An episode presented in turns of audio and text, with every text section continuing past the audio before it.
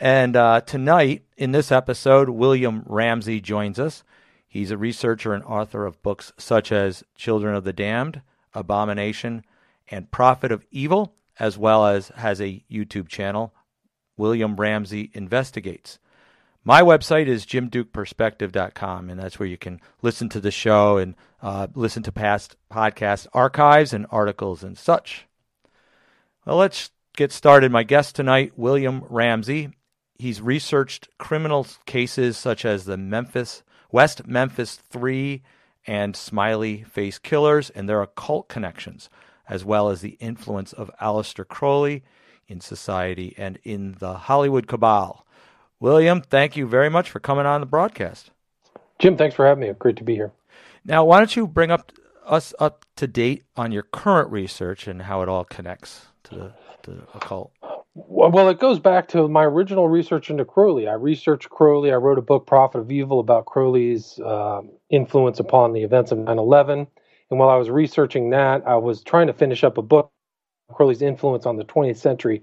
The title is Children of the Beast Aleister Crowley's Shadow Over Humanity, where I was looking through all these different individuals from around Crowley's era. Crowley lived from 1875, died in 1947, all the way up to the present. And when I was recording that, or researching that, I kept seeing these smiley faces, primarily in um, reference to Alan Moore's The Watchmen series, where the comedian has smiley faces on his gun, on his label, all this stuff, but there's also blood on it. So I kept seeing this smiley face, and that kind of led me to this this kind of what I thought was an urban legend, something that was referenced in the common culture as the smiley face killings, which uh, you know, is supposedly this phenomenon, or was in my mind back then, this phenomenon of young men uh, going out at night in bars, primarily, uh, at least according to the researchers, happening in the northwest of the United States.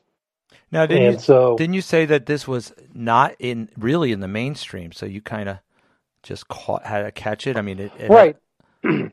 well, I had heard. I think I had heard an interview done before, and I had seen the smiley face, and there had been some uh, videos online that I had seen. So I had a very vague kind of understanding. But what I started to do is research these smiley faces and the kind of meaning and the representation of the smiley face. And as I was researching, I, I kind of, you know, was following cases. I had researched the primary book and the primary researchers. Uh, the book is, is uh, titled "Case Studies in Drowning Forensics." It was written by a uh, a professor by the name of Gilbertson and a police officer in New York by the name of Gannon. Gannon and his partner Duarte were both police officers who had seen certain cases that were similar. And this uh, Gilbertson was a similar researcher who saw cases. I believe he was in Wisconsin. He's a criminal uh, professor of criminal justice. And so they met up and wrote this book. It's a very detailed book. They cover 14 cases. And uh, so I found that book and read it and looked at some of these old articles, the, these old interviews. There was an interview on Coast to Coast with a journalist by the name of Kristi Piehl. There was two hours of her discussing these cases, and so as I was researching, I, I ran into the chief researcher of my documentary, a documentary I put out in 2016, October of 2016, 2017, excuse me. Uh, the title of which is "The Smiley Face Killers," who is abducting, torturing, and murdering college-age men and uh, the guy, the researcher's name is Jim Smith. So we started following these cases, and then I started seeing these cases happen. So different than what Gannon and Gilbertson had said. I tried to reach out to them. I was never able to contact them, but uh, I just started. I thought that they had dropped off the face of the earth. I really didn't know what, what they were up to. But really, the first case that was of interest to me, where I saw a young man disappear and then be found in water, uh, was Joey Labute out of Columbus, Ohio. So really, what these these cases, what these uh, researchers noticed was this pattern of young men out disappearing for a time where they should have been found, a large search happening, and then being found in water. So that was really the the fundamental mo of what was known as the smiley face killers. The reason it got these murders got the name the smiley face killers is because at many of the cases, not if not all, according to the research of Gilbertson and Gannon, they would find a spray painted smiley face. Now, what's strange is it was they were they were uh, considered athletic boys that mm-hmm. were that were you know they were not people that could easily be abducted. It seems. Um, so they probably had to be drugged, I'd imagine. Uh, I watched. Well, that's a great point. I think they're all probably drugged. Mm-hmm. I think that most of them have been drugged. So that one of the themes that runs through the book by Gannon and Gilbertson is G- GHB. It's gamma gamma hydroxybutyrate, which is endogenous to the human body, but in large doses, uh, people become incapacitated. They lose their memory, and this GHB is is is present in many of the cases they researched. And it, it seems that there were uh, 30 to 40 cases across the country at first, and uh, there's right. quite more than that, right? Well, I, I think I've I think my research and Jim Smith's research it's at least two to three hundred worldwide. Wow. So what we, we yeah what we expanded upon their research, well, you know, and they may know this, they haven't publicized it uh, again in Gilbertson, Duarte, uh, but we've traced at least two hundred, at least two hundred of these types of murders of young men. It's actually happening in the UK with great frequency, and I've actually traced cases that happened in Germany Netherlands, Denmark, Spain, Italy. There's uh, possibly cases, and definitely one in Thailand. So this whole phenomenon of young men being stalked, abducted, and drugged is not exclusive to the Northwest. There's actually many cases in Florida, in Texas. There's been an outbreak in Austin. There's uh, San Francisco, Seattle, Canada, Toronto. So same uh, same mo like uh, the correct. smiley face. Well, we found some smiley faces in some of the more recent cases, but not everywhere. Not with the kind of prevalence that Gannon and Gilbertson seem to have had, but definitely some. There was a Zach Mark case out of Boston, New York. There was a kid by the name of Hart in Providence, Rhode Island. Evidence of torture. Um, smiley face was found where his body was found. So there, there's been some. I wouldn't say, but definitely, you know, some of these uh, the cases that Gannon and Gilbertson covered, uh, notorious. Like one was Todd Geib and he was in Michigan, and they found a smiley face on his headstone when he died. So somebody had taken the time to go to where he had passed away and put a smiley face. There's a case out of Georgia, Naz Rahimi. There's a smiley face associated. So it is in my. I couldn't discount it as a correlative, as a correlation to these deaths. So uh, in in in a lot of them, they are connected with a smiley face uh, uh, marking or whatever. Sim- yeah, right. So, so, that exactly. would and and people would say, well, they're not. Re- they might not be related. You know, especially around the country, how can they not be related? On some, uh, except for if you know somebody's doing a copycat type of thing. Right. Well, that's a good point. I mean, there there's a potential of some of these crimes being a copycat or somebody has learned the MO, but I believe the original cases and this phenomenon is learned somewhere through the internet or through FetLife or some type of community, even through a message board of people saying, "Oh, this is how you can do it." So I do believe that there's some form of communication between perpetrators in this in the kind of community that is is targeting young men, and uh, they're not financial crimes. Nobody's, you know, uh, debit card or credit card has been misplaced. There's been no calls to the family, but it also the reason why the men seem to be in this low kind of ideal. They seem to be athletic, but they, I think that they're attracted people are attracted to them um, uh, men to men. So I believe that that's the primary uh, motive for these abductions. Is there any signs of rape on them or anything? Well, that's a great question. I mean, I think one of the shortcomings of these crimes and one of the tricks of the actual crime is convincing authorities to think they're accidental drowning. So these guys drank too much and fell in water and drowned. And so I think a preliminary, these preliminary um, analyses is that it's an accidental drowning. So they're never really checked.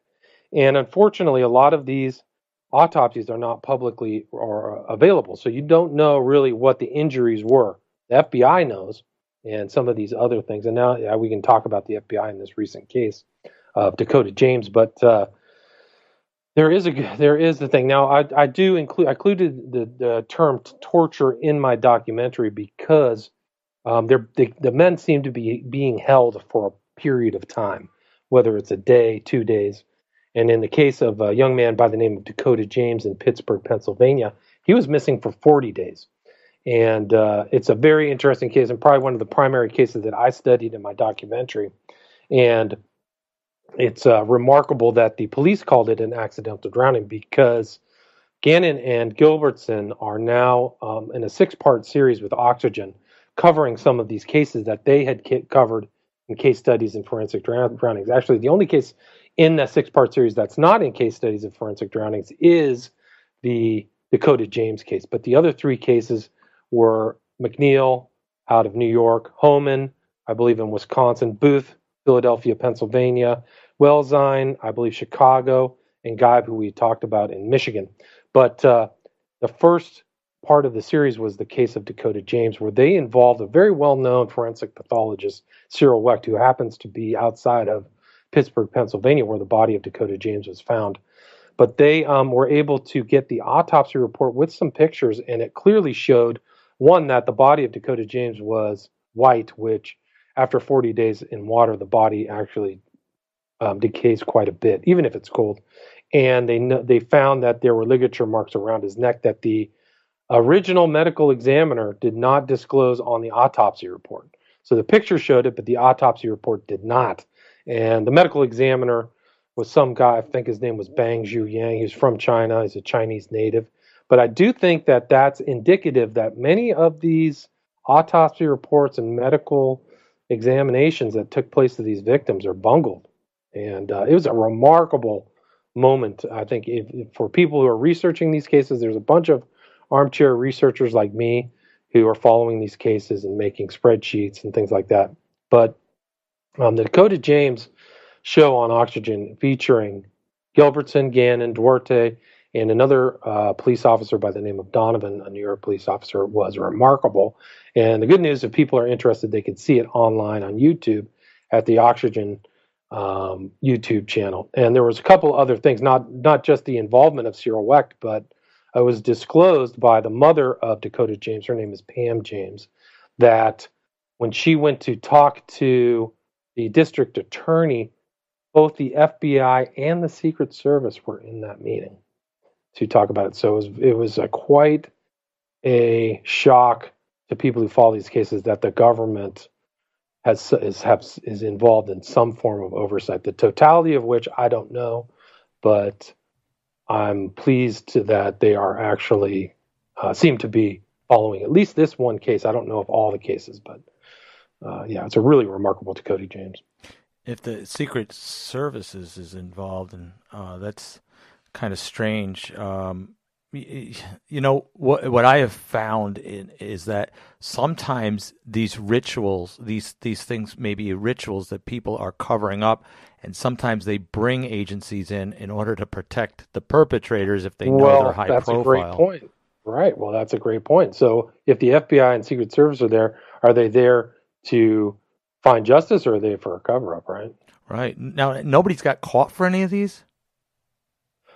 Well, it's a good question. There have been um, some people who have been arrested. When I talk in my documentary, I include three people who um, are like typology of, of, possible offenders. Probably the most famous one, or somebody that I followed, was a fairly recent case of a man in London by the name of Stephen Port, whose victims fit the same profile of the smiley face killer victims. Younger men, littler on the skinnier side, not even athletic like medium build, but just a little skinnier than that and he was GHBing them. He was abducting them, GHBing them, and then he would dump their bodies in a graveyard and, and falsify their deaths, like either a suicide or a uh, fake note or something like that, or an overdose. And uh, he actually got away for got away with it for a long time.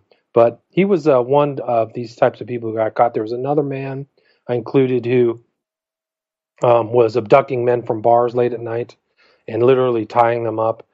And there was another one who was a stone cold occultist. His name was Peter Christopherson. He was uh, a devotee of Aleister Crowley, believe it or not, who uh, wrote something with Trent Reznor. Uh, he was actually a video producer, but he wrote something that I thought fit the exact mo of the crime, which was called Broken. It was a video that involved S and M, bondage, torture, and murder. And uh, during that video, it actually starts off with a group of guys in a car, you know, going down the street. It looked like they were just kind of cruising.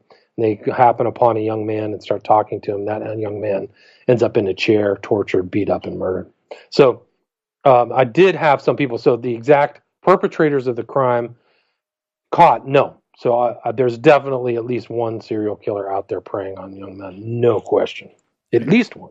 And they can't get any information about the ones that did get caught of any connection they made or anything that they're involved in.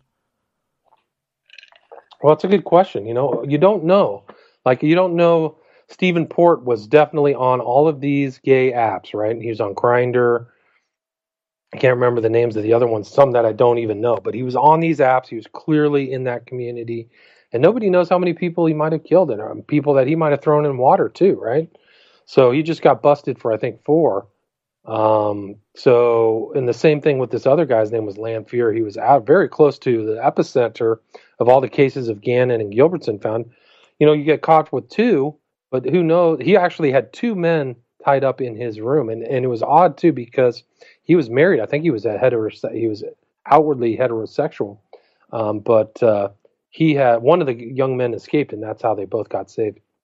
But who knows how many Lanphier killed? You know, I don't know. And so the connection is is why do these people? And the question that I tried to answer is how do these people in disparate locations and jurisdictions, why are these young men happening, disappearing, and dying in water the same way? Right? Yeah, that's what's strange to me. That's what I wanted to get to. Is like, is Very there strange. some significance of the water? And is there, you know, if if the mafia did it, you, you'd know that it was some kind of target or hit because right. they knew something or they're trying to cover something.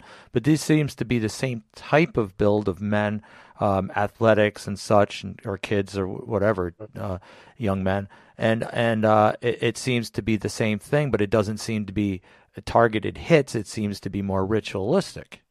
Well, there's an element of that to it. You know, there's this whole idea of bounding, binding, and Dakota James himself clearly tied up and, you know, so there might be some ritual element of water drowning. There's clearly, I found in my research, I saw this movie on Netflix called Kink, where there it's like fits this profile of these killings where they're taking a young man and torturing him in water, drowning him and stuff like that.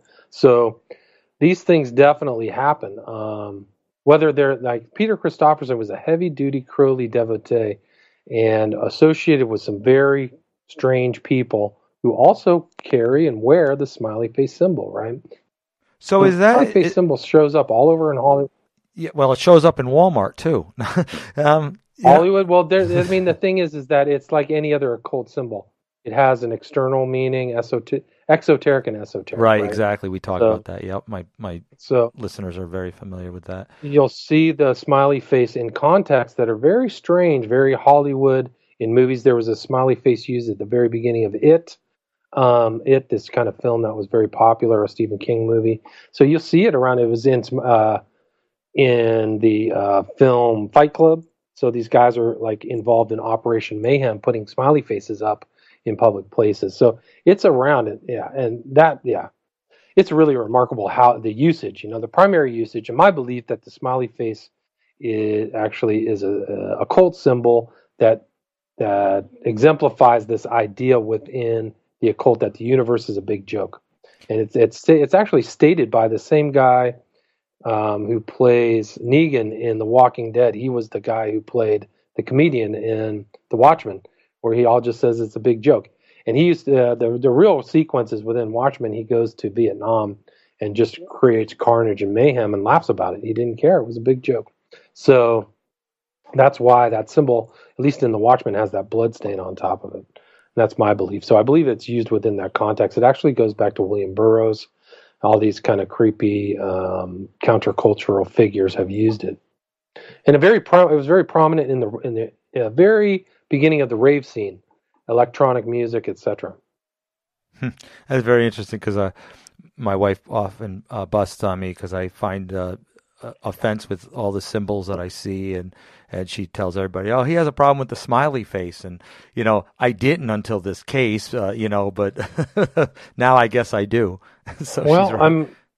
Yeah, I mean, it's pretty remarkable that these symbols are being used. Now, there has been people who have analyzed these cases and discounted the phenomenon, and they've stated that, you know, the smiley face is ubiquitous, it's used everywhere, and that's true. However, it's not used you know, it's it's odd that it's used in all these other occult contexts, which they fail to uh, recognize. You know, that's what people don't recognize. They don't realize that it's it's all about context. Like like you know, the Illuminates or the witches do not own a triangle, but when they have a triangle flash in a certain instance, uh, especially deliberately with their with their hand gestures and stuff, right. it does have symbolism, meaning, symbolic Absolutely. meaning. But you Absolutely. know, if you're seeing it on Sesame Street and they're talking about uh, different shapes and they're talking about shapes, no, it probably wasn't deliberate. But people Right. often miss that and say, uh, "You guys are paranoid." That you know, the every time you Right. see a triangle doesn't mean them. But if you're watching That's a true. stage performance and you're seeing triangles being flashed in a stage performance, you know, in unison with eyes and stuff, I mean, come on, how obviously blatant Right. can you be? Well, a lot of those people who are discounted are actually a lot of them I found out are initiates. So they're trying to disabuse people from actually inquiring and asking too many questions. But there's so many uses of Crowley's numbers, 9311, 77, and all these other occult contexts that it's undeniable, especially the smiley face. There's a whole bunch of other, you know, strange gestures, sign of silence, symbols, and things like that these guys use to communicate with each other. So the smiley face used within these contexts of these deaths may be a tag, an occult tag. do you want to talk about some of the symbolisms, or do you want to talk about the uh, West Memphis incident? Does that tie in anything that? Well, not really. I mean, the only thing, the West Memphis Three was a case that involved.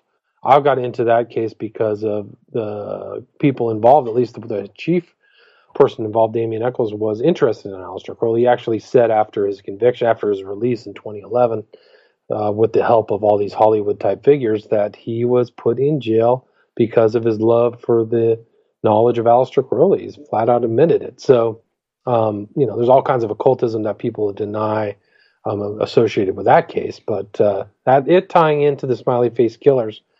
I mean, there might be a little tie, but you know, it's it's not overt. Right, but it's tied in with the occult because No Aleister flesh. Crowley seems to be the the common the the common. Well, uh, when you when you talked about right when you talked about drowning, the boys, the three boys who were murdered, eight years old, and the West Memphis Three murders were drowned. Two of them were tied up in rope and drowned, ritually drowned. Oh, hmm. No, there's a there's a significant tie in there, a connection. So there's all kinds of strange things these occultists do with water that the public doesn't really understand. I don't say I fully understand it because I'm not a practicing occultist, but I want to understand what they're thinking, why they do it. You know. Well, if if if if we can stretch it a little bit, like when people were doing that ritual with the ice bucket ritual, they didn't realize that's sort of there. There was an occult uh, baptism tie with that, um, and water has significant with baptism. And when you're linking baptism or or death or ritual with water, it's almost like a baptism of death, a, a- a- sort of assimilated orf- offering and burial, such so to speak. It might have some kind of tie that way. Well, that's what I've been told. I've heard I've heard people say that drowning in water is a mockery of the baptism, right? So it's a, totally anti-Christian. So I don't know. I don't know. I've heard other things about the killing of the ideal young man Antinous in the Nile by Hadrian, the Roman emperor. So you know, I've heard offerings to Horus. I've heard all kinds of different stuff. hmm Well, But you know, I can't confirm it. Yeah, know. But it, it's it's definitely tied into occultism. If they're not uh, following a ritual, they're definitely following a spirit that's that's uh, kind of uh, conducting them or causing them to be that that mentally ill to be able to do these kind of things. So you know, um, we often tie these things with either a a deliberate uh, sect of some kind that is directing these things, or individually, it doesn't matter because the same spirit's causing these people to repeat the same pattern. So either Right. way, that's a cult tied with you know demonic s- spirits and such. Yeah, I mean, I think that that's that's possibly a thing. I mean, there's some cases you look into and you can tell these people got mixed up with the wrong crowd, you know, and uh, some are flat out witches, and then ended up dead. So it's uh, it's a shame. And didn't you say some celebrities have come to the aid and support of some of these people? No, no, only for the West Memphis Three. So the right, West right, Memphis right. Three that, involved that's what I'm talking about. Yeah, Right, yeah. so that's different. So the West Memphis Three is uh, who was it? Johnny Depp, uh, Margaret Cho, um, Eddie Vedder, uh, Henry Rollins. So many came up and helped. Uh, Natalie Maines of the Dixie Chicks. So Hmm. so many of these people came in to help raise money. They raised the amount of money raised for the release of the West Memphis Three was estimated to be between ten and twenty million dollars. Why did they want them released? Why did they support their release? Were Well, they because they were at least publicly well they were convicted in 1994 and what happened was there were three documentaries that came out by hbo i actually can pretty much trace the notion of their innocence to these documentaries which uh, i don't think were very didn't have an integrity towards the truth uh, they started blaming the step parents and so it was perceived in the public that there was an injustice done to three, these three guys but all the evidence uh, you know, there wasn't much physical evidence. There was a knife, but all of the in court evidence pointed to them uh, as the killers. Plus, after they were convicted in '94, one of the participants kept confessing over and over again. I think he confessed like five, six times. So, um, but so they were convicted, and so once this kind of cause celebrity, kill, cause celebrity killers, this notion that they were innocent started through these HBO documentaries. All these people got on board and raised money from a whole bunch of people uh, all over the country. 10, 20 million got the best lawyers, and they were released on what's called an Alford plea. It allows somebody to plead guilty in court, but uh, profess innocence publicly. oh, right, right. Plea. So it was a first degree murder charge that they all pled to, and then they they pled to uh, agreed to time served and got out August 2011. So they've been out for you know almost eight years now. Is that including Echols? Echols, Jason Baldwin, and Yeah. Jessie Misskelley. So, so like, um, if if if they're you know they're they were kind of on their behalf of their innocence, but could they have been covering up for the ritual possibly? And uh, you know, Oh, absolutely, absolutely. There could have been other people there. So many have speculated, and I probably think that at that night that the boys were killed, there probably were other people there. There were a bunch of strange occurrences that happened. There was a, somebody was found at Bojangles, co- this kind of cafe nearby the scene of the crime, covered in blood, and feces and mud. Just at the same time, the three young boys are killed. There was another person reported to take a long taxi drive out of West Memphis, which is right across from Memphis, Tennessee. You know, so there's all kinds of suspicious stuff that happened around the time of that. And there was actually other testimony or, or court statements that weren't in court, but statements to police by people from that in uh, city about somebody who they referred to. I think his name was they called him Lucifer. So there seemed to have been another ringleader. And oh yeah, I you know him. yeah, well, you know the Lucifer, but there was a nickname for that. But they Uh-huh. talked about all these other occult books and all this other stuff. So very strange. Yeah. uh, So could they have been a result of, uh, you know, we we we study about bred groomed families that actually have these practitioners that they raise up and groom. Could they been a families? that- Absolutely, absolutely. There's speculation that the chief guy, Damien Echols, comes from an occult family. Mom lived in a trailer. I think she was on a social secure, uh, you know, whatever, some kind of like public assistance Welfare, for yeah. most of her life. Um, the year that they were convicted, the mother and the da- the sister of Damien Echols were at a bonfire on the Mississippi where gunfire rang out, and somebody ran ended up dead.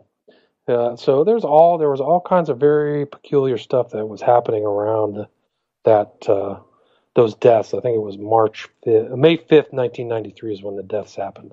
So I wonder if like the the uh, the celebrities got together to kind of protect them against the mind control of family rituals they know they've been under because of course we know that a lot of celebrities are under the same and maybe they're just trying to protect their innocence of being uh, bred that way. I don't know. Well, if you look into Johnny Depp, you know he has he's had He's a very very weird interesting guy. Yeah, absolutely. He's had made very weird choices in films, and a lot of his films. If you look at the Ninth Gate, it's a stone cold kind of like uh, satanic progress of a, you know, a Satanist with all kinds of symbolism too. By the way, um, so he was in that with Roman Polanski was the director, and he's been in other stuff where he's making occult gestures, etc. So. Uh, he was really, and there there's videos on my YouTube channel, William Ramsey Investigate, showing those two guys together where Depp is asking him questions. There's also stuff between a guy by the name of Dave Navarro, who's a guitar player with John with uh, Damien Echols. So Mhm. he has like a little bit of cachet with a lot of these celebrities. Oh yeah, Dave Navarro. Convicted murder, by the way. He's, yeah, he's he's currently um, he's currently guilty. You know, currently he's on probation. Oh, Hmm. They all are under probation. So, uh, but yeah, if you look at the occultism and the and the, the tattoos of Damien Echols, Dave Navarro, Johnny Depp, a lot of them have this kind of secret meaning. That's strange because you know you know it kind of ties in ritual and such, and the fact that they got off on probation. It, it reminds me of, of, of people like you know Michael Aquino who uh, has charges against him of pedophile and abuse, sexual abuse rituals, and he goes into courts and somehow mesmerizes the jury and gets off. Like, wow. you know, it's this is yeah, crazy it's stuff. It's crazy stuff. Well, you know, this these guys. Uh, I mean, if, if you ask me, they should never have gotten out of jail, right? That's what's strange is they get acquitted, or at least. Well, they're not acquitted. They well, they get on probation. They're actually uh, remarkable in the in the criminal justice system because they were found guilty in 1994 in two separate courts. So there were different juries because of Jessie Misskelley, the the way that the law works, you're not supposed to be able to. They had to bifurcate the cases, but anyway, um, so 24 people convicted him, and then with the best attorney in the country, they agreed to another first degree murder conviction in 2011. Yeah, I didn't mean to quit him. And, they're yeah. double convicts. Yeah, they're double convicts. Well, I'm not a lawyer. I, I, two of my faults are law and uh, geography, so don't ask me questions about either. I guess. um, so this this ties into the occult. It ties into Hollywood. Um, how deep is the Hollywood occultism involved? with with the smiley face killers? Well, every you know, just overall, well, Aleister just Crowley. That, we know oh, it's a big tons Of Crowley, you know, tons of Crowley uh, devotees. I mean, you it's hard. You can just throw a rock and probably hit somebody who's in a secret society or a cult. Um, and a lot of their symbolism and a lot of their meanings are put into these Hollywood movies. So, you know, you can watch so many of these different movies and see the 11s and see the symbolism. Yeah, the nines, the elevens, the thirty-threes. Right, seventy-sevens. It's incredible. Now, seventy-seven to Crowley was that the uh, number of uh, anti or uh, false prophet or something? I can't remember the number meaning. It references. Fa- yeah.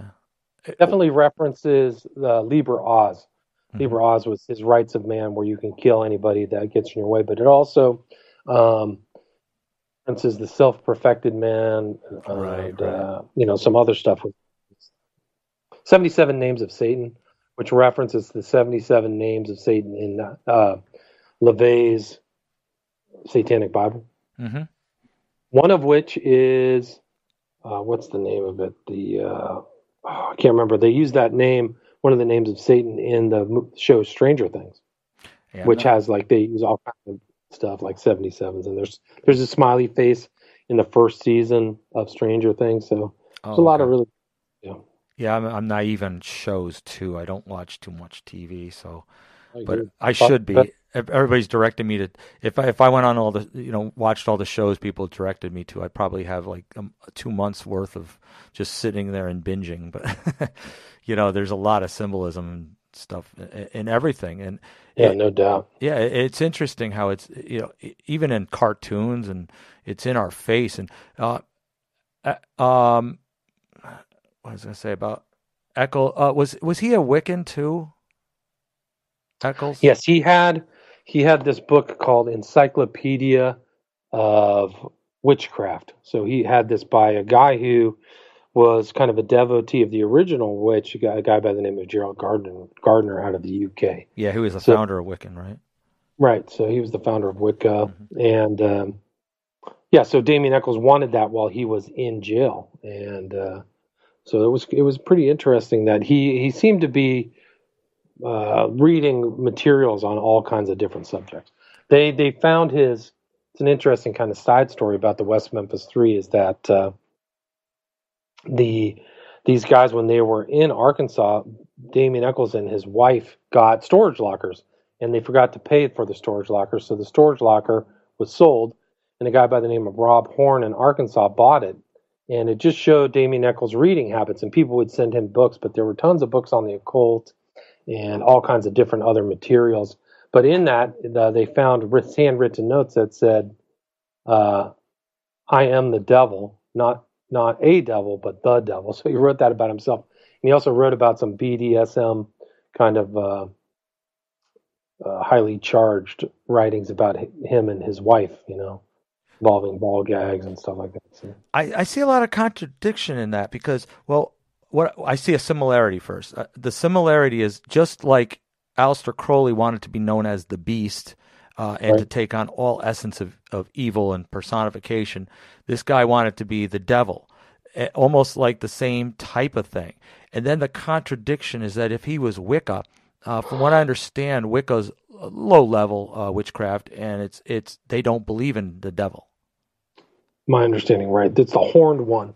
They call it the horned god. Yeah, but that's higher. Believe it or not, that's higher level. Lower level deny a whole deity altogether and say they're just nature worshippers and oh, right. naked dancers in the woods. Yeah, and, and, well, that's not what happens at the higher level. No, it doesn't. And uh, I, my grandmother used to tell us she was a witch around Halloween, and we thought it was a Halloween gag until uh, on on her um, uh, uh on her funeral, uh, a coven came in and danced around her coffin and then left.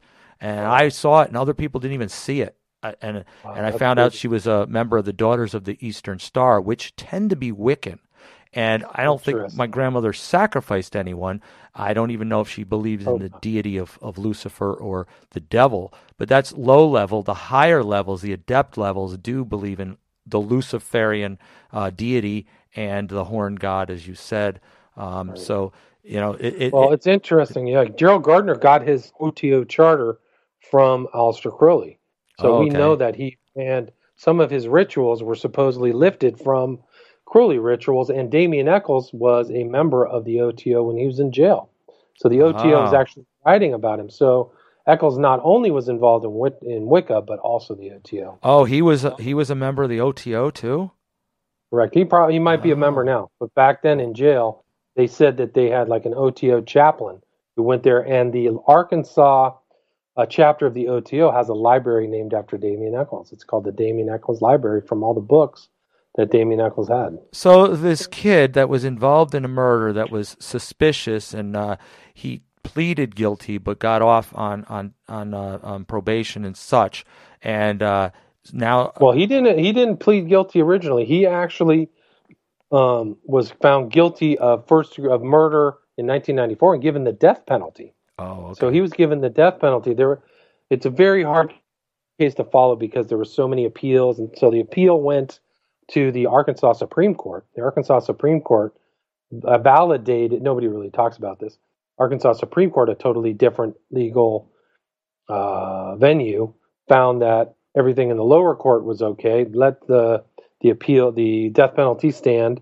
Then there was an appeal. There was actually a writ of certiorari to the Supreme Court of the United States, the number one court in the country. That's that writ was denied. Then there was an appeal that about uh, the death penalty, the, the punishment of the death penalty that involved a 500 page psych report that was compiled by the defense. And you can kind of read snippets of that psych report on my YouTube channel, William Ramsey Investigates. But that psych report comes from three different uh, times that Damien Echols was in a psych a mental institution. Once in Oregon, where he was involved in blood drinking and fighting, and his love for the occult, and talking about how he was possessed by a woman who gave him information, and you know, just all kinds of stuff. So he has quite the history. But yeah, he was found guilty in 1994, and then the the there was some legal maneuvering right at the end in 2011 that involved some excellent attorneys that he had. I mean, if you have twenty million dollars, you can get the best attorney. The appellate attorney's name was a guy by the name of from San Francisco, Dennis Riordan, who actually got Bobby Bonds off of, or was it Bear Barry Barry Bonds off of like his uh, his criminal trial. I think he got a misdemeanor or something like that.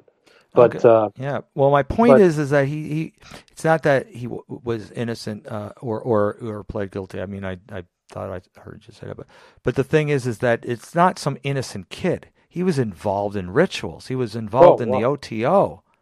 Oh no, they said before they were arrested, there was testimony from multiple sources, and in the confession of Jessie Misskelley said these guys would sacrifice dogs and eat the dogs. Oh, so they were involved at this place called Stone. Yeah, they were in Stone. This place they would call Stonehenge, which was an old cotton mill where they, you know, would do all kinds of crazy stuff and and bonfires and strange relationships. And Damien Echols had had like a son already, I believe, or his girlfriend was pregnant. He was 18, older than the other two, but he was involved, and he had a tattoo of a pentagram on his chest uh, with the down with the the point facing downward. So he was uh, all over. They both had what did they have? Evil. Ta- they had evil tattooed into the knuckles of each one of their hands, or something like that, hmm. left hand. Yeah, so and six six six on their shoes. So, so these were, guys were yeah, yeah, they were they were bad news right from the beginning. So that well, they were all kind of under probation. I believe Damien Echols was under probation before 1993 for breaking and entering charge, and then J- Jason Baldwin was, uh, I think, uh, stole something from Walmart or something like that. And Jessie Misskelley was known to always get in fights. So I think they were known to the police before the events. What happened to the satanic worshippers who were just subtly in the backwoods and they don't bother anybody? You know what I mean? No, just kidding. Um, so, so like uh, you know, Crowley made his his his fame in in kind of being overtly uh, evil. Uh, was he really as evil as he came out to be? Because Crowley, yeah, because some Absolutely. Because some defenders will say he wasn't a pedophile because he defended children, and oh. they say his magic was basically, um, you know, innocent. It wasn't. He just did it for like stage, you know. No, no, no, no, no. No, he was. He wanted to be the chief of staff of Satan. Yeah. And engaged in all kinds of practice and try to create it in a new. He actually created a kind of a satanic religion that involved all kinds of Western and Eastern knowledge And sexual rituals. We definitely know sexual that. rituals, right? And all kinds of entities. He supposedly received the Book of the Law from Satan himself in 1904. So he would use the term I was, but he was trying to get in contact with Satan his whole life. Right, well, right. You know, once he became an occultist, or yeah, he was trying to so channel to say Satan. that. I, right. I, well, he wrote poetry where he and Satan were one, you know, and he would always like talk about Satan. But he was uh, there's like writings within some of his magical records where he and his wife were abusing infants. So so like they they were, yeah. They try to cover all that up and say, oh no, they don't talk about, was, you know. Well, this is what they do. They direct you to one statement within uh, Magic and Theory and Practice, where Crowley supposedly engaged in 250 sacrifices and then they write that off as he was doing sexual masturbation or something like right, that. Right, exactly. Yeah. But then what what the problem with that is is that they're relying on other people's ignorance of Crowley because if you read Liber 66, it involves child sacrifice. The intro to our, our the world's tragedy in other Crowley's books, the world's tragedy according, according to Crowley is Jesus Christ, and he wants to step in and be the new savior of the world in the world's tragedy. But that also involves child sacrifice so it goes on and on, and um, the the clan, you know, you, nobody's there in the rituals, but there's tons of blood drinking. The rituals require blood drinking, and the cakes of light involve blood and uh, all kinds of sexual fluids. So yeah, we uh, have that in the spirit cooking uh, rituals, right? In Hollywood. Right. By the way, that uh, Marina Abramovic lives near me. Her country really? home is like where? uh, she lives in Columbia. Her, she's got a con- country home in Columbia County here, um, in the next county over from me. About uh, what state is that? Uh, New York. Gotcha. And it's so she's up there. Well, do you know she's tied into this whole João of God? This guy in Brazil that she did uh, oh, a movie with him. Wow. Have you followed that guy? No, no. No, because he was actually getting women and creating. They were became sexual slaves. They would have kids. He would sell the kids and murder the woman. Wow. And she was yeah, involved in that? Get this. So Podesta is involved with Pizzagate, right? This whole place Comet Ping Pong and all that. Mm-hmm. Well, if you look at the the real thing that kind of gave away this guy Alefantis was his Instagram accounts and all these weird people on his Instagram mm-hmm. telling inside jokes, kill room, you know, uh, panda, all this weird stuff. All these really char- sexually charged terms. But a lot of those people, there's two people who were on his Instagram accounts on their Instagram accounts smiley faces. Wow. Yeah, I go. I, six, six, six, I go by her house uh, sometimes, and uh, I, when I found out, I put it on Facebook that I found out where she lived, and the next night I had my window smashed in my car. I was wondering if that was connected, oh. but uh, I wouldn't be surprised. I, I wouldn't know. She's a very nasty person. She said she would go into her closet to contact spirits. So, so she does admit that. So it's beyond, you know, it's beyond pig blood art you know? Oh, way beyond. I think she's admitted that her art is for the public, and then there's private showings that are different, right? And you know what's strange is she's denied that anything she does is ritual. She says for it to be a ritual, a ritual isn't done in the public for art form. A ritual is done when it's in your own uh, private home.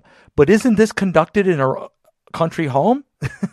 That's what they. I mean, double talk. They admit it, and uh, you know, Lady Gaga and uh, um, you know Beyonce and the Jay Z and these people have gone to her country home to right. to do these rituals, and you know, it's not well, that she's it's like twenty a, miles like from another, me or so. That's right. All. She's like another Damien Echols, where you don't know what's going on, whether he's reading the tarot or doing these other things with people, but she's clearly uh, connected, right? Super connected. Connected with Holly, she's called the Hollywood Witch. That's what they dub her. I mean, right. And then these guys in Hollywood do these rituals as well. They take on Crowley rituals in, in a lot of cases, don't they? Interesting. Well, I've never been able to ascertain, you know, whether they're perfect Crowley rituals, but there's so many Crowley references. Yeah, I mean, it's hard to say what's going on behind the closed doors, but you know, you go through. It's just like it pops up everywhere. If you look at like uh, Bourdain's girlfriend, this girl Asia Argento, if you look at her Instagram, it's all witch twenty three, Illuminati. Uh, what is it? Uh, the illuminatus trilogy by Philip K. Dick. Not Philip K. Dick. It's Robert Anton Wilson. So you see all these like influences that permeate this culture and their sexual rituals and such. I yeah. mean, if if not con- I think we lost con- conducted, I lost you there for that last one. Oh, okay. Uh, if if not um if not doing Aleister Crowley human sacrifices, at least doing um uh sexual rituals influenced by the OTO and such. Well, I would think so. Yeah. So the OTO definitely have. I know they have a governing um, uh, overseeing of Hollywood and performers and such. I mean, that's you know that's what we're told. Well, you don't you don't know like the the initiation that happens in Hollywood. You know, you don't see how deep these guys get. Well, we got stuff. some insiders that tell us pretty much. Um, you know, we've heard from different people that have been um, initiated, or or let's say this, um, uh, enticed and I, I have a, a friend on Facebook who had um, he the first step is to give up something that is is easy to give up but hard to give up. You know, in other words, you're not going to get a, a, satanic sacrifice, but the first thing is like uh, you got to give up your family or you got to shed your you got to divorce your wife. And I know somebody that uh, that was the first step to prove that part of the loyalty, and he failed that first step, so he never went into it. Other people get involved and they get kind of eyesight towards a pentagram in a room with uh, somebody laying there and they're doing a sacrifice. And uh, you know, we heard stories of somebody invited to the network parties, which are more than network parties. They're actually um, initiations into rituals if you're willing to bear it. And if you wince at what's going on, you're not allowed to see anymore. But if you show interest, they will allow you to go in and have you be participant in the ritual and that's kind of like a first step initiation and once they do that they draw you in and they uh, they entice you uh, you can go further but once you're already there you cannot whistle blow because you were involved. That's how they right, kind so of bind a, you it, yeah it's, right, a, it's yeah, a bind. It's very interesting. And this is all you know connected with evil and Aleister Crowley and such well but, they have uh, I think I forgot what the name is. They're in the rituals for um, the uh, the Masons they actually have a name of somebody who whose job it is to watch out for other people so that nobody can be bothered. I forgot the name of it, but they actually have like a titular figure whose wow. job it is to keep other people out. Yeah. Wow. And now Crowley. Uh, so it's probably the same in all these. I mean, all OTO came out of Freemasonry, all that stuff. Right, right. All connected. Well, Crowley was a Mason. Um, even uh, Helena. weird noises. Oh, I, I yeah, I, I don't hear that much on this end. So, um, you know, Helena Blavatsky was said to be a Mason, even though she was a female, uh, and and she she enticed the Masons with theosophy and such, and they cross reference back right. and forth. And Crowley was yeah, I mean, uh, Crowley considered her an influence. Yeah, yeah, yeah, and, and now he never got caught for or accused of anything he did, did he? Well, that's not really true. He was kicked out of France and kicked out of Italy, uh, sometimes on odd charges, Oh, mostly okay. espionage. Yeah, well, that- yeah. espionage. But not convicted for um, sacrifices or any or killings. or No, no, no. But he was close. I mean, he tried to give a speech on one of these French killers that his name was Gilles de Rais. Gilles de Retz is one of his names, but he supposedly killed, tortured, raped, and sacrificed 500 young boys in uh, 16th century France. And so Crowley was going to, it's actually called the banned, le- banned lecture of Gilles de Rais. You can read it online. So Crowley was trying to give this uh, and, and indicate that Gilles de Rais was a uh, enviable character. So he was kicked out. He was not allowed to give that at Oxford and at uh, oh, what's the other one? So these two, you know, elite colleges. In he was actually uh, forbidden from recruiting anybody from these two elite co- uh, elite colleges in the UK. And he had ties with the uh, British intelligence, didn't he? Time, yeah, he was probably an intelligence asset from the very beginning. Really good book called Secret Agent Six Six Six that talks about his time Wow. in New York as an intelligent ass- uh, intelligence asset, uh, trying to make sure that the Germans did not have any sympathy with the United States, or the U.S. wasn't sympathetic with the Germans, but went to war against them. And so he actually writes about that. He wrote a 500-page biography in the early 30s, published in the early 30s, um, called Confessions, where he talks about he talks about specific names of people, historical figures who we know are intelligence assets. So um, he wrote for a German paper called The Fatherland. The other one was in the International. So he was probably actually using his occultism and his travels as a cover as early as 19 early 19th uh, 20th century. Really, when he traveled to Russia to it was called the Good Time Girls. He was supposedly a concert promoter, which was really out of character. But he was probably gathering information. But while he was in Russia, he really liked the Orthodox uh, church services, and so he adapted their church services into his Gnostic Mass, which is very much influenced by Orthodox Christianity that he saw in. Russia. Wow. Yeah. So so he was constantly moving, but you know, he probably was doing so his time in Italy, he was probably getting information when he was in France, he was getting information. Then he spent time in Germany, very fascinating. He was in Germany from 1930 to 34 as Hitler kind of came to power. And uh, he was probably getting information there, you know.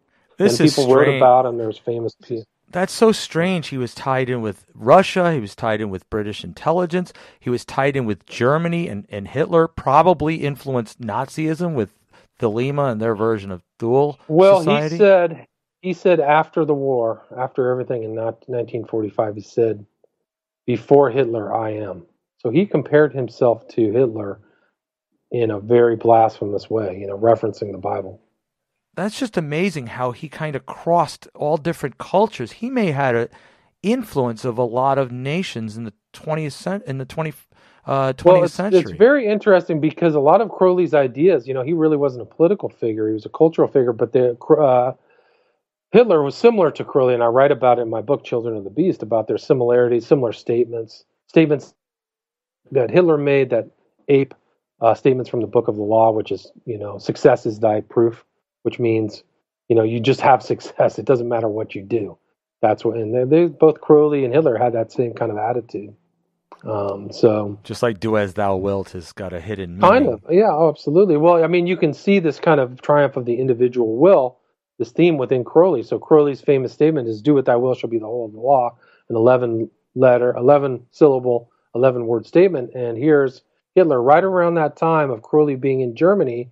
Uh, Leni Riefenstahl does a movie called Triumph of the Will, featuring Hitler coming out of the sky in a plane, this kind of symbolic figure coming out to save Germany, right?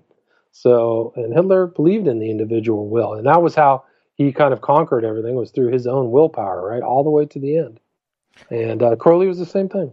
And then amazingly, he had influence in society through ent- the entertainment field, Absolutely, absolutely. and he was friends with Ian Fleming, from what I uh, Right. Well, there say. supposedly was communication between Fleming and Hitler, and knew they actually kind of were around the same orbit. Interestingly, there was this guy who was a painter. His name was Augustus John, and uh, he uh, actually did about four kind of uh, four pictures of Crowley back in the day in in, in pencil, and he was a, a Crowley considered him his admirer when Crowley wrote Confessions. He considered three people his ideal people. One was uh, Augustus John. The other was a mountain climber whose name escapes escapes me, and then another one was an adventurer. But Augustus John um, was a very remarkable person, but he had a child with Ian Fleming's mother. So Amaryllis Fleming, who was a half sister of Ian Fleming, was by a close friend of Aleister Crowley. And so they all kind of knew each other. They actually knew each other through Crowley and uh, Somerset Maugham, who wrote a book about Crowley that referenced Crowley not very in a very clumsy manner called The Magician, based upon Crowley when they had met in France. So Ian Fleming, when uh, Rudolf Hess was sent probably by Hitler to the north of England on kind of a, a mission for peace, uh, which they found out later that was probably Fleming who spoke German and lured Hess to the north of England to capture him. Once he was captured, uh, there was writing from Crowley that exists today from Crowley to Fleming saying, you know, I'm willing to share my services. And you can, here's my references. I would like to interview Hess. So that thought was there. Whether that actually happened, nobody's seen any proof of that, but it's pretty clear that Fleming and uh, Crowley were in contact and that Fleming knew who Crowley was and also that he modeled in the first the first of his books, Casino Royale, the criminal or the kind of antagonist of James Bond, Le Chiffre, is based upon Crowley. So Ian Fleming was definitely influenced by Crowley. Well, he knew a lot. I mean, he clearly knew the story of Crowley. Whether he was an occultist and you know putting these occult things is a whole other question. He was actually an intelligence agent, an intelligence agent uh, who worked for the British Royal Navy. So he was like uh, an adjunct to the head of the Royal Navy, which is probably the most important military arm of uh, the British Empire back then, pre-war. So to say how much he knew, he actually came from a very wealthy um, banking family, Fleming. So he was a person of wealth and probably, you know, had the same opportunities Crowley did. He went to Eton twice. I mean, he went to Eton which is probably the top school, um, you know, and kind of rubbed shoulders with people who'd also been there. But he had won. Ian Fleming was an excellent athlete. Yeah, I think he won Best Athlete of the Year twice in a row at Eton. So uh, to say that he's an occultist is one thing. Uh, whether he, I mean, it's pretty clear he knew some of the the fundamentals of you know what Crowley was up to. He had to know some symbolism because 007 goes back to John Dee's insignia. Right and uh, the, the think, secret majesty. Uh, uh, he he was the cultist magician for the the queen, so right, he had to have some kind of yeah. He had to have some significance. I think Crowley did too. Didn't Crowley was influenced by John Dee? I think so. I think he was influenced by all those people. I think his chief Crowley's chief influence was a guy by the name of Eliphas Levi, who uh, influenced right. a lot of masonry. So mm-hmm. yeah, Crowley actually didn't think he was merely influenced by Eliphas Levi. He thought he was the reincarnation because Eliphas Levi died in 1875 and Crowley was born in 1875. Oh. So, um, but yeah, I mean, I think that he, by his admission, but Crowley was influenced. There were so many other things going on that he was influenced by. He was influenced by Rosicrucianism. He was influenced by Theosophy. He was influenced by the Golden Dawn, another high post post Mason magical fraternity, and then the OTO which was actually a German secret society. He became its head in 1925, but it's really Germans. And he was uh, channeling spirits, so all the time, constantly yeah. channeling so spirits. So he's influenced by them too. Right. So a lot of us, there's all kinds of scribblings and things that Crowley did, trying to receive books. You know, and if you look at the actual writing of the Book of the Law, it looks like a received book. He doesn't really change much, and he said he received it in Cairo in 1904 uh, over three days. You know, doing after doing a ritual. So, and there were other books like that. So there was like the he called them the whole the holy books, like a perverted. Uh, as usual, Crowley would pervert everything. Called Christians the Black Bar Brotherhood, but uh, yeah. So there was like the received holy books that he had had, like seven books of different stuff. So yeah, I was constantly trying to communicate with spirits. I don't know if I have my tie in here, but a lot of some of his Thelema law of Thelema uh, was taken from uh, previous uh, teachings in 1700 uh, occultism with uh, associated with Benjamin Franklin and the Hellfire Club. Hellfire Club, interesting. Yeah, and there's a Yeah, there's a connection of some uh, someone there that that actually had the the motto uh, "Do as thou wilt." Oh, that's right. So yeah, that was actually yeah, it was uh, uh, Rabelais. Oh yeah, yeah, yeah, yeah. Okay. Yeah, yeah. The real Abbey of Thelema, Abbey of Thelema was French, so it was Right. by Rabelais, and then it was adopted by uh, the guy who started the Hellfire Club, whose name escapes me. But yeah, so Crowley was uh, in a line of these types of uh, these types of people. He wanted to be badder and, and, and, and more evil than all these. You know, using them as a, a sort of a model. It se- seemed. Well, like. you know, the interesting thing about Crowley is he came from great wealth for that time and never had to work. So he was the son of privilege. And when he, in his confessions, when he was at, um, oh God, I can't even remember this now. My brain's going mush. But when he was in, in college, he said, Here I am among the glories of the past, and I hope to be one of the glories of the future. So he said that from a very early age. He was he was gung ho for it. it's just amazing how Cambridge, Cambridge, right? Okay, I, it's just amazing how I didn't know he had that much influence in the nations, um, interwoven into you know influence of nations and and then into society and entertainment and you know up to Right. up to Timothy uh, Leary. Timothy. I was going to say that Timothy Leary and yeah, Beatles and everything. And, 9/11. Yeah. 9/11. and- So it's all there. yeah, and so you know maybe you know if he isn't the beast or an, the antichrist, he's an antichrist. No he- question. and he's definitely um, was fueled by a Luciferian spirit that had an influence to change society one step closer to this beast system. He had to. I mean, to have that Oh, much yeah. influence. I think that he would he wanted to create a new heaven and a new earth, you know, based upon his religion. I don't think there's any question about that, you know. So um, his idea was really an aristocratic uh, government where the aristocrats governed over the sheep, the slaves shall serve, and he wanted to give the people the quiet wisdom of the cattle. That was his ideal. He was unashamedly a feudalistic kind of person. So Wow. Well, we see definitely symbolism in society, numerology, and calculations a lot influenced by uh, um, occultism and the imagery to cast subliminal messages. It, it's a it's a language, and the you know whether it means anything to us, it means something to them, and you know sometimes it helps us knowing some of their language so that we can decipher some of their plans. I mean, not that we're going to stop it. Uh, we we figured out what their whole scheme is, but we can definitely hinder it or at least reveal it or expose it. And you know, sometimes they Right. want it exposed because the more the closer they get to to believe that there's nothing that can stop it, the more obvious they seem to become. I agree. Yeah. So unless is there anything else you wanted to talk about? And you can No, uh, t- I think we covered a lot. tell I us, mean, uh, think tell everybody my- how, how to find you and uh, what you're working on and everything. I'm on uh, just working on some other stuff. You can find my books at Amazon. I've got three books there: Prophet of Evil, Abomination, and Children of the Beast. And look for my Vimeo movie to come back out, so it'll be on Vimeo. And the title again is "The Smiley Face Killers," who is abducting, torturing, and murdering young men in the U.S. and UK. All right, William, thank you for joining us. And um, I, I didn't know all about the, the smiley face uh, killers, the inside stuff, and the connections there. So thanks. Jim, for- thank you.